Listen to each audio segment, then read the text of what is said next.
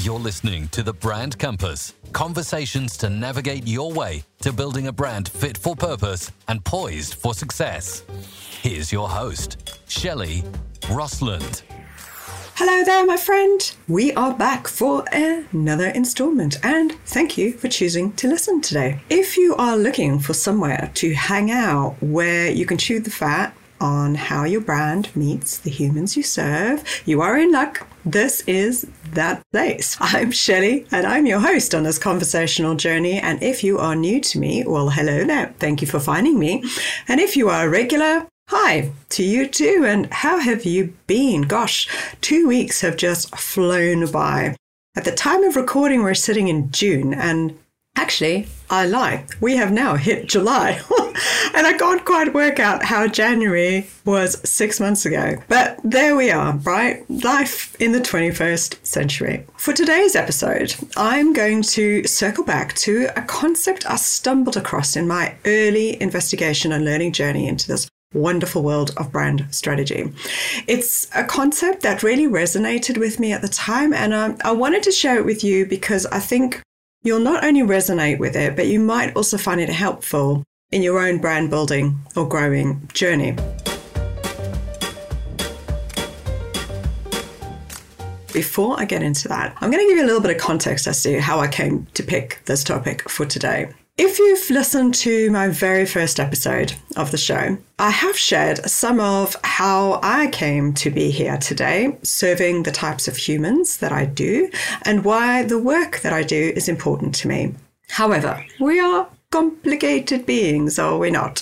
Full of disconnected dots, strands of thoughts, strings of meaning, and almost a magical cloud of discovery hanging all around us. This week, I had a lovely conversation with a lady I'd met at an event earlier on in the year, and we've only just managed to kind of grab a convenient Zoom time to get to know each other a little bit more. Instead of talking shop, though, we ended up talking about our teenage daughters, who are both the same age and going through different challenges with school, mental fitness, friends. And in our conversation, she said to me, and I'm going to paraphrase this as to what I got from what she said to me, right? Shelley, you always seem so engaged and full of life. It's what drew me to you, but it's nice to know you're also having tough times. I think, oh, it made me stop. And I went, oh gosh, am I that person? The one who's only showing the one side to me online, perhaps? Now, I don't consciously not share the tough times online because honestly, I think it is important to be balanced in what you share, good and bad times. However, sometimes for me, it's just because I haven't actually digested something completely to know how I feel about a tough time before I actually share it. Does that make sense? So let me give you a little bit more context to that. So I'm 47 years old. I have a 13-year-old daughter. I have aging parents, as many of us do. I run a business with my husband. We are an international family. So my husband and I were both born in two separate countries to the country we now live in. I also started perimenopausal symptoms in true crash style about 9 months ago.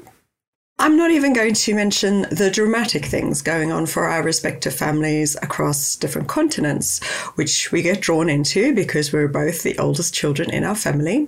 Honestly, just pick any one of those things that could go wildly wrong or disrupt our thinking, our daily lives, our finances, our livelihood, or even just our sanity. Heck, there is usually at least four of those things mashing up at any one point in time.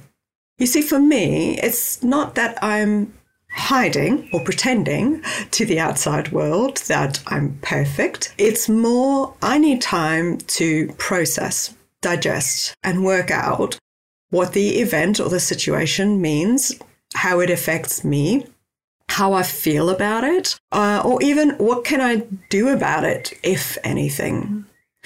Then by the time I've kind of distilled all of that and come to some form of rational sanity, if you can call it that, by the end of it, I feel like I'm in a better place to have perspective, to then think, is this something I should share? Will it be helpful to somebody else? Can I share it in a way that I can communicate it best? Because this is the other thing about me, folks. Because I feel things quite deeply and I'm quite empathetic. Sometimes I really need to get to that rational position after digesting things in order to be actually communicating in a way in which other people will actually get the best out of me, because I get really emotional and that comes out in tears. And then I get really frustrated with myself because I'm coming out in tears, and it's not that I'm crying, it's I'm trying to pull that emotion out of me. So I am much better at digesting, reflecting, taking a pause, and then coming back and communicating. And I just know myself by now to know that that's the best route for me. So if I can end up nodding positively, if you like, to all of those questions, will it help someone else? Is it something that I should be sharing? I will then go ahead and I will share it. I might not share it in a widely public way on social media. I may just share or decide to share it with somebody in my own life, you know, some good friend or my husband, Christian. And I would rather just share that where there's a benefit for them to know what's been going on for me, or, you know, to help them potentially in their story to know that I've kind of gone through it, you know, like the olden days, you know, before Facebook and Instagram, when we used to actually talk to human beings and not type on a keyboard. Now, you may be wondering why I'm going on with this, but here it is. I want to introduce this concept of brand banking to you. This is what I came across, as I alluded to earlier, when I was busy with my investigatory and learning process around our brand strategy. And it was beautifully explained in the book, The Hero and the Outlaw by Margaret Mark and Carol Pearson. Now, this was published in 1990, right? So they are truly the birth mothers, if you will, of putting the brand archetype framework together.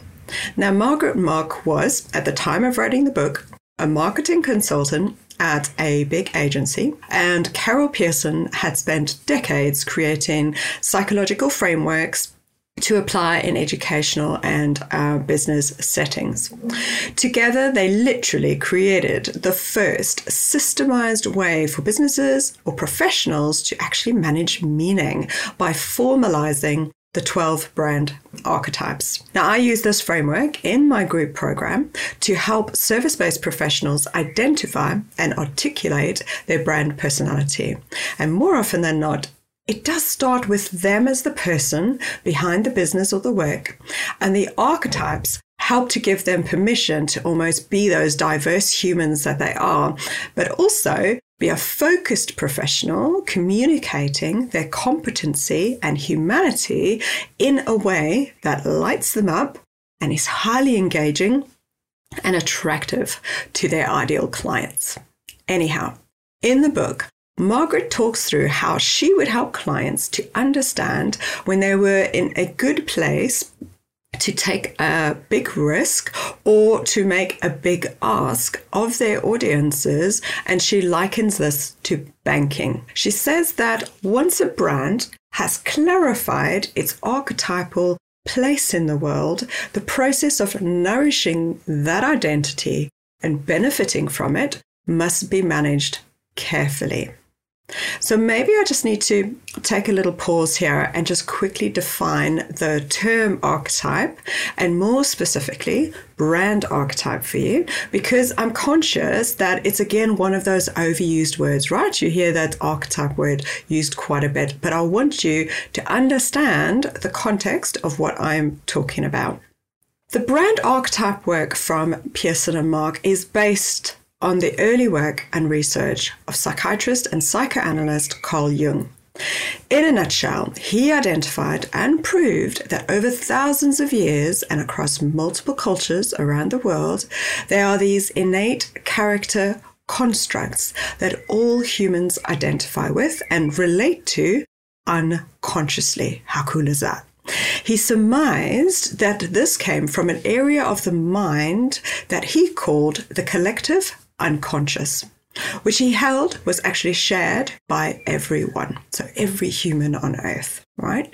In Jung's terms, archetypes are instinctual patterns. They have a universal character and are expressed in behavior and images. Now, they might be called something different in different cultures, but the basis is still there across all humanity. Pearson and Mark then took this a step further to relate these constructs to personality types that brands could use to market, communicate, and serve their customer audiences better and more authentically.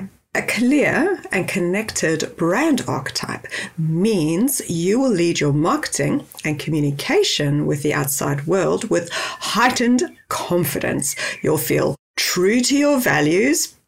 And most importantly, this confidence and clarity makes you stand out in a noisy world. And for subject matter experts, operating in a flooded business marketplace and a digital world, that is potentially one of the most crucial bits to get right. Okay, so that is what a brand archetype is. Now we can come back to Margaret's idea of a brand bank. So in essence, what she was saying is that you look at your brand as a bank holding rich meaning and goodwill on behalf of your customers or your clients. So anything you create, launch, or do in your brand name is basically trading off on that goodwill from your bank. This means that you need to weigh up whether you are making good trades, which either will enhance at best or at least match your current goodwill, or you are making tricky trades, which may risk depreciating that goodwill or at worst, losing it completely or depleting it.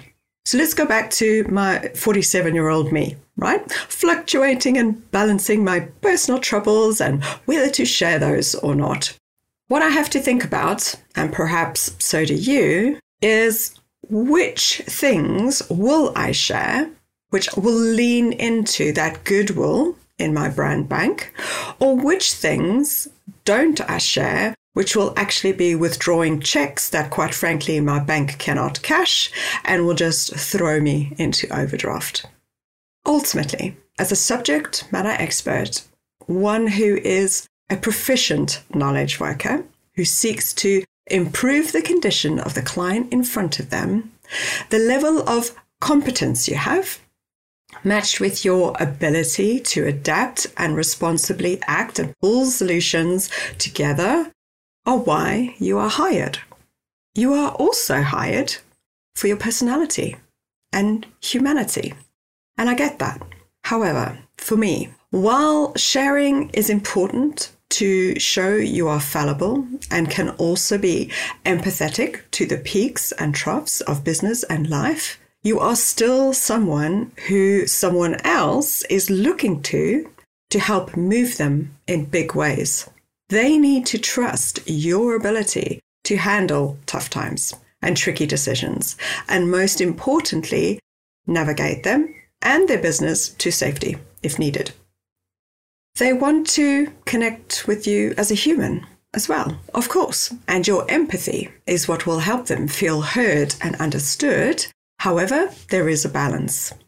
When I need help, and this might just be me, I probably wouldn't turn to the professional who is, to paraphrase a term that's used a lot, a hot mess on social media. I would, however, be interested in the one that does share tough times, but also shares other great stories and insights that balance the rough with some joy and inspiration and a good giggle.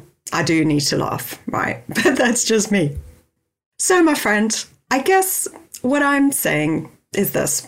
I am most certainly not perfect. I'm definitely a work in progress. I definitely have ups and downs. And some weeks, to be very honest with you, there are more downs than ups. And I promise to perhaps share a bit more of what that looks like for me. But I'm also weighing up that I have a responsibility to be a beacon for you in your business troubles or your personal challenges in finding your voice and being able to translate your genius to the world. I would much rather focus on how we build your platform and box to stand on and be heard than jumping on a box to moan about how life is tough for me. We live in a digital world where there is just so much noise online, right? And we are getting less connected in human form with those around us. How about we share online the pertinent things that help to shape our personality and humanity so that we are these beautifully colored in, imperfect characters which our ideal clients can get to know. And less of the muddy puddle of melted crayons that really no one wants to tackle getting off that carpet. You do not have to share every crisis that is going on by clicking that record button. I promise that once I have digested a tough hill that I've climbed and I feel like it's worth sharing, because it may well help you or perhaps even help me in finding a win inside of it that could maybe even support me better next time when it happens, I will do that. But the rest of my chaotic life mess, I shall leave inside my house and for other deep in-person conversations with my friends offline. I have both a personal brand and a business brand. So I have two brand banks that I have to think about, and they are linked to each other and they involve more people. So I'm evaluating the deposits and withdrawals in tandem. And that's it for today's episode, folks. Does it help thinking about your overall activity, whether that be marketing, communication, or product development, as metaphoric transactions from your brand bank? Maybe it will just give you a reflection point to think before you click send or record. Sharing how you've overcome tough things is good. It will help to show that not every day is bells and whistles. It really is. Trust is an important factor for subject matter experts who are consultants, coaches, advisors, or mentors to others.